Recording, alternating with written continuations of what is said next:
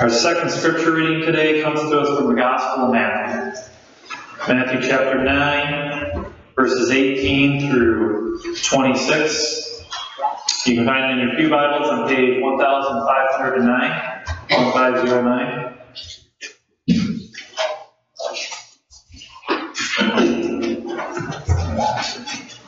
Matthew chapter 9, verses 18 through 26.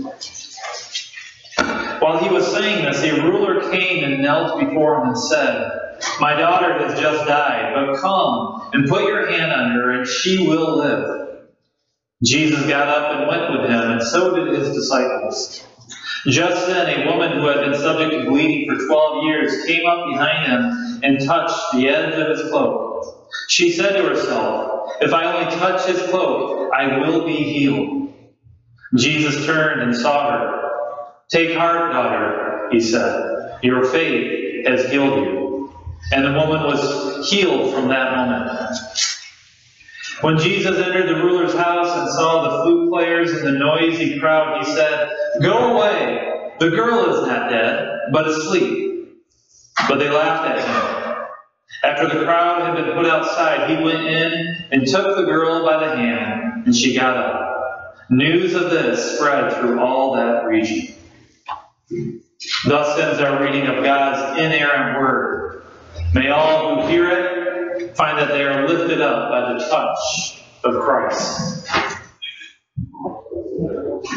All good fathers want what is best for their daughters.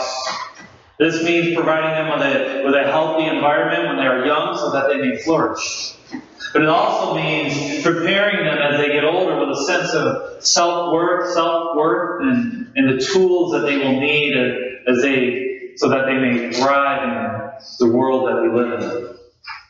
And our reading for today, we come across a tragic tale of two dogs, where, where the best intentions of their earthly fathers wasn't enough. But before we jump in, let's, let's look back and see where we've been. As you know, we've been we've been going through uh, the Gospel of Matthew, doing a verse by verse study, and and we've been going through this section of of, of Matthew's writing that, that focuses on the healing ministry of Jesus. And we've, we've seen this theme emerge from the text of Christ's authority throughout these stories that we've read. Most notably in the, in the healing of the paralytic. There, Jesus donned the title for himself of the Son of Man, claiming to have authority on earth to forgive sins. Shortly after, Matthew directs us to the time when Jesus sat at Matthew's table eating with tax collectors and other notorious sinners. When his disciples were questioned by the Pharisees as to why he was doing this, Jesus told them plainly, It not have the healthy who need a doctor, but the sick.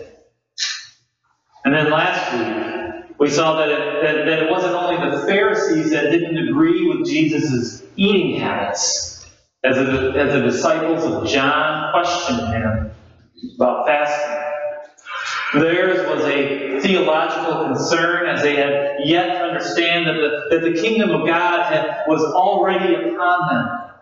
The time for, for fasting had passed, and now it was a time to celebrate. The bridegroom had arrived. Sinners were repenting, and the Son of Man was offering forgiveness. And now today we see this same bridegroom, this, this messianic king who, who wields ultimate authority, continued to demonstrate to us his mighty goodness by performing two miracles for two daughters. Let's look at our first verse. While he was saying this, a, a ruler came and, and knelt before him and said, My daughter has just died, but come and put your hand on her and she will live. Jesus got up and went with him, and so did his disciples. No sooner had Jesus finished correcting John's disciples by speaking of merriment and rejoicing in this new kingdom when this ruler comes around, coming to Jesus with tragic tragic news. This man's daughter was dead. Now, if there's ever a time for mourning and for fasting, this was it. And yet, this, this desperate man did not lose hope. He came to Jesus believing that he could bring his daughter back to life. Who is this ruler? Well, he was one of the overseers of a local synagogue. He, he would have been a prominent man in that community, someone who had great honor, someone who, whom the people listened to. But, but what did he do when, when he approached Jesus? The text says that he knelt before him. Whether this was out of respect or out of his own desperation, this man understood that, that Jesus held an authority that was, that was greater than his own. What we see in this man is a, is a recognition of both who Jesus is and what he can do. In other words, this man had great faith. How about you? What is it that you believe concerning Christ? Who is he? What is he capable of? But notice what this synagogue ruler asked Jesus to do. He wanted him to touch his dead daughter. Numbers 19, verse 11 states this Whoever touches the dead body of anyone will be unclean for seven days. Being a ruler of the synagogue, this man had to have known what he was asking of Jesus. That, that, that verse from Numbers that we just read was, was common knowledge to most Jews, and it, and it certainly was to him. So when, so when he made this request, he knew that he was asking a lot from Jesus. But he did it anyways. You see, you see, news about Jesus had spread throughout the region, and most likely this man knew about how in the past Jesus had hurdled such obstacles like this, like when he touched that leper and made him clean. This man believed that, that the touch of our Lord would, make, would be able to make the dead live again. And in response to such faith, Christ went with this man in order to make his daughter. But before they got there, they were, they were interrupted by the most unlikely of characters. Look at verse 20. Just then, a woman who had been subject to bleeding for 12 years came up behind him and touched the edge of his cloak. She said to herself, If I only touch his cloak, I will be healed. Now, the information we have about this woman is very little. Just that she has been she had been subject to bleeding for 12 years. In all likelihood, this she had been bleeding menstrually since the day that she had gone through puberty and had become a woman. And being a Jew, there were consequences to her condition. Look at Leviticus 15, verses 25 to 27. When a woman has a discharge of blood for many days at a time, other than her monthly period, or has a discharge that continues beyond her period, she will be unclean as long as she has a discharge, just as in the days of her period. Any bed she lies on while her discharge continues will be unclean, as is her bed during her monthly period. And anything she sits on will be unclean, as during her period. Whoever touches them will be unclean. He must wash his clothes and bathe with water, and he will be unclean till evening. Think about what that meant for this unfortunate woman.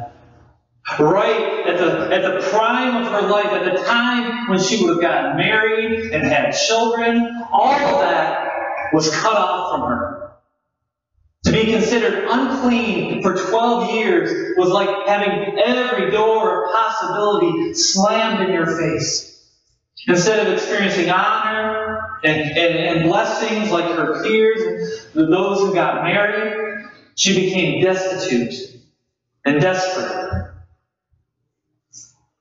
But she too heard of this Jesus, how he could heal the sick and make the unclean clean again. However, in her, in her shame, she was afraid to approach him. And so she, she concocted this plan in her mind of, of just touching the edge of his, of his cloak, thinking that even the smallest of touches would be enough to bring her healing. Now, this word that the NIV translates as edge is crespidou. I like saying that word, crespidou. What do you think? What crespidou means, it actually means tassel.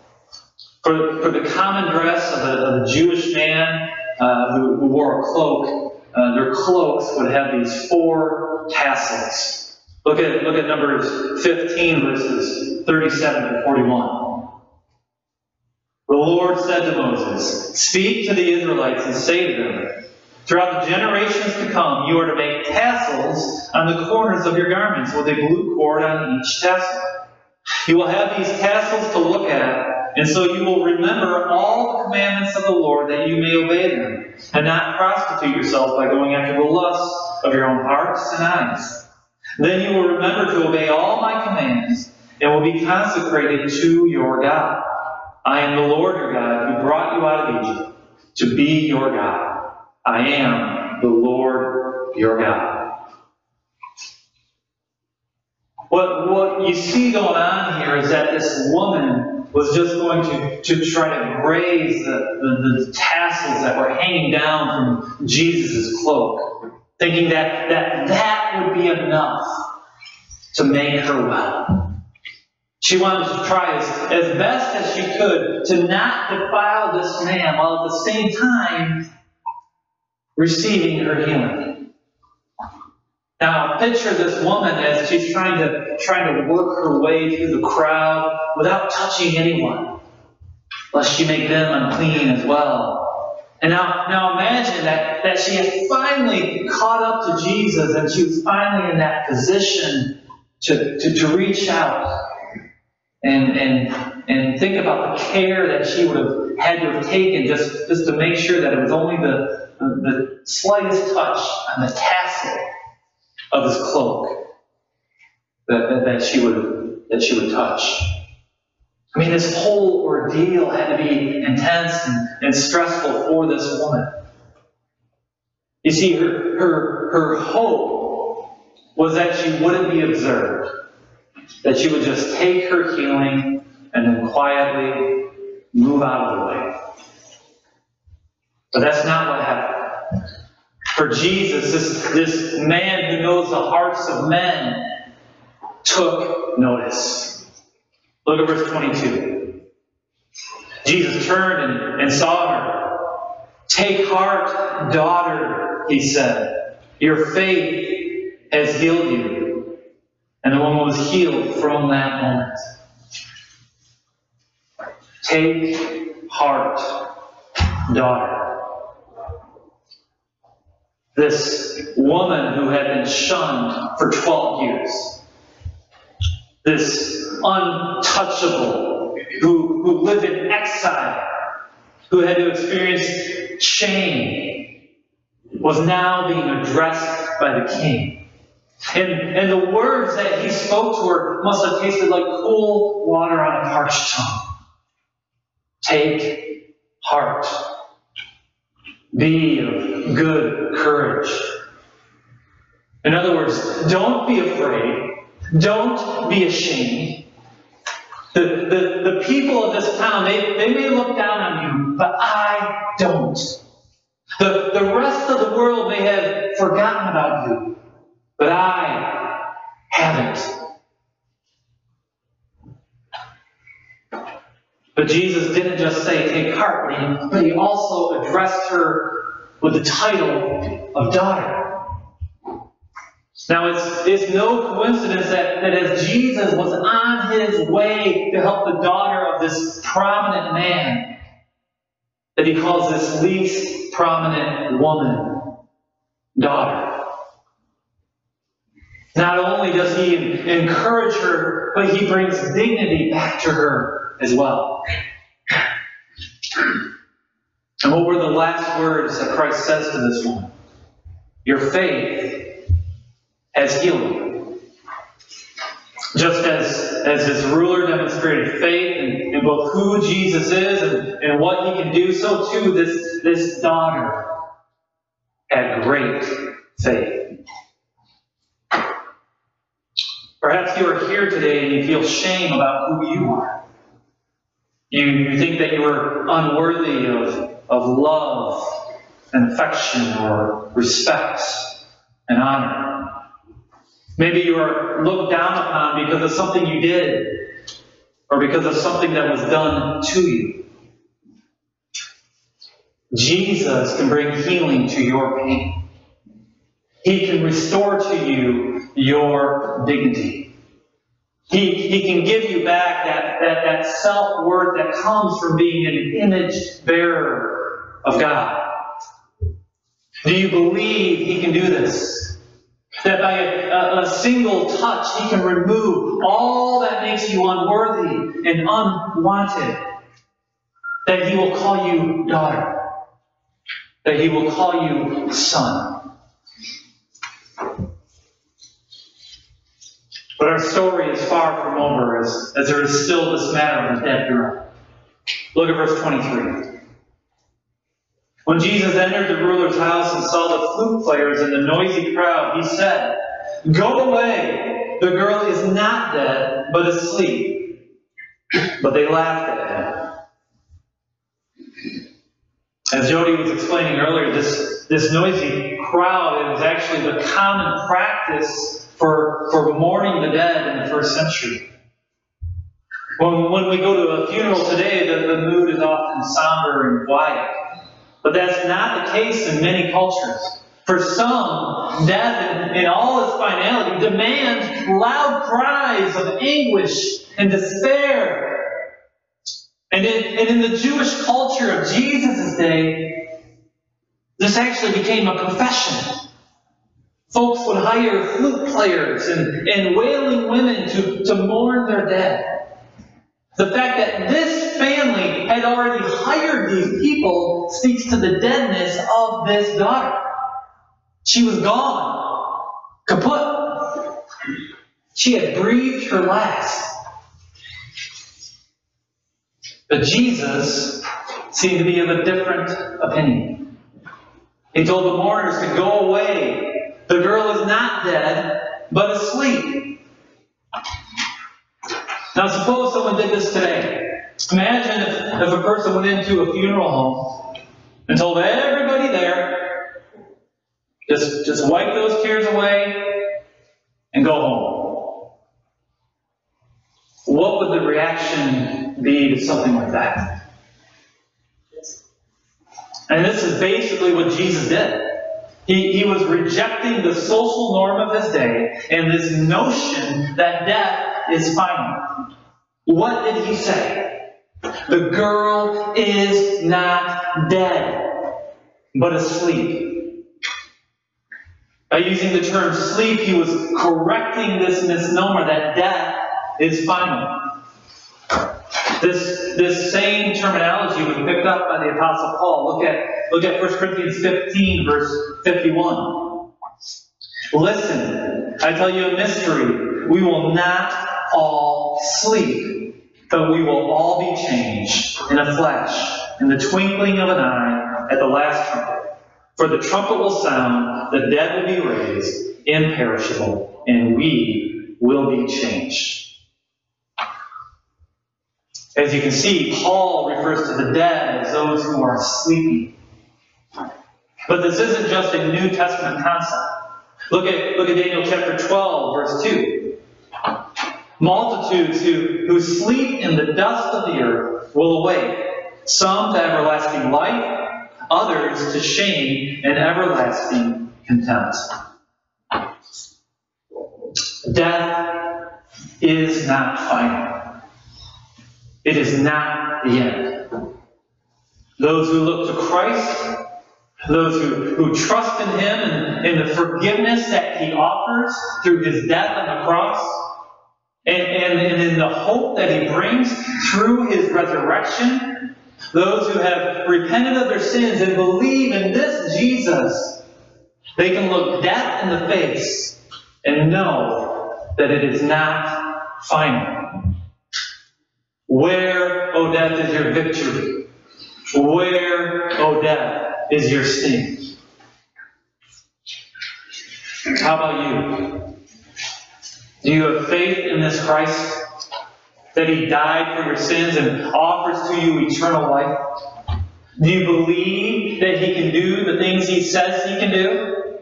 That when He utters these words, the girl is not dead, but asleep. Do you believe that He is speaking the truth? The world laughed at him. They, they mocked and they ridiculed him. This is the way of those who have no hope. You speak of the dead being raised and, and of eternal life, and they will scorn your belief, calling you a fool or something worse. Listen, there, there will always be those who ridicule the faith, those who, who make fun of the resurrection. Christ does not concern himself with the opinions of men. Instead, he ignores their comments and goes to the sleeping daughter.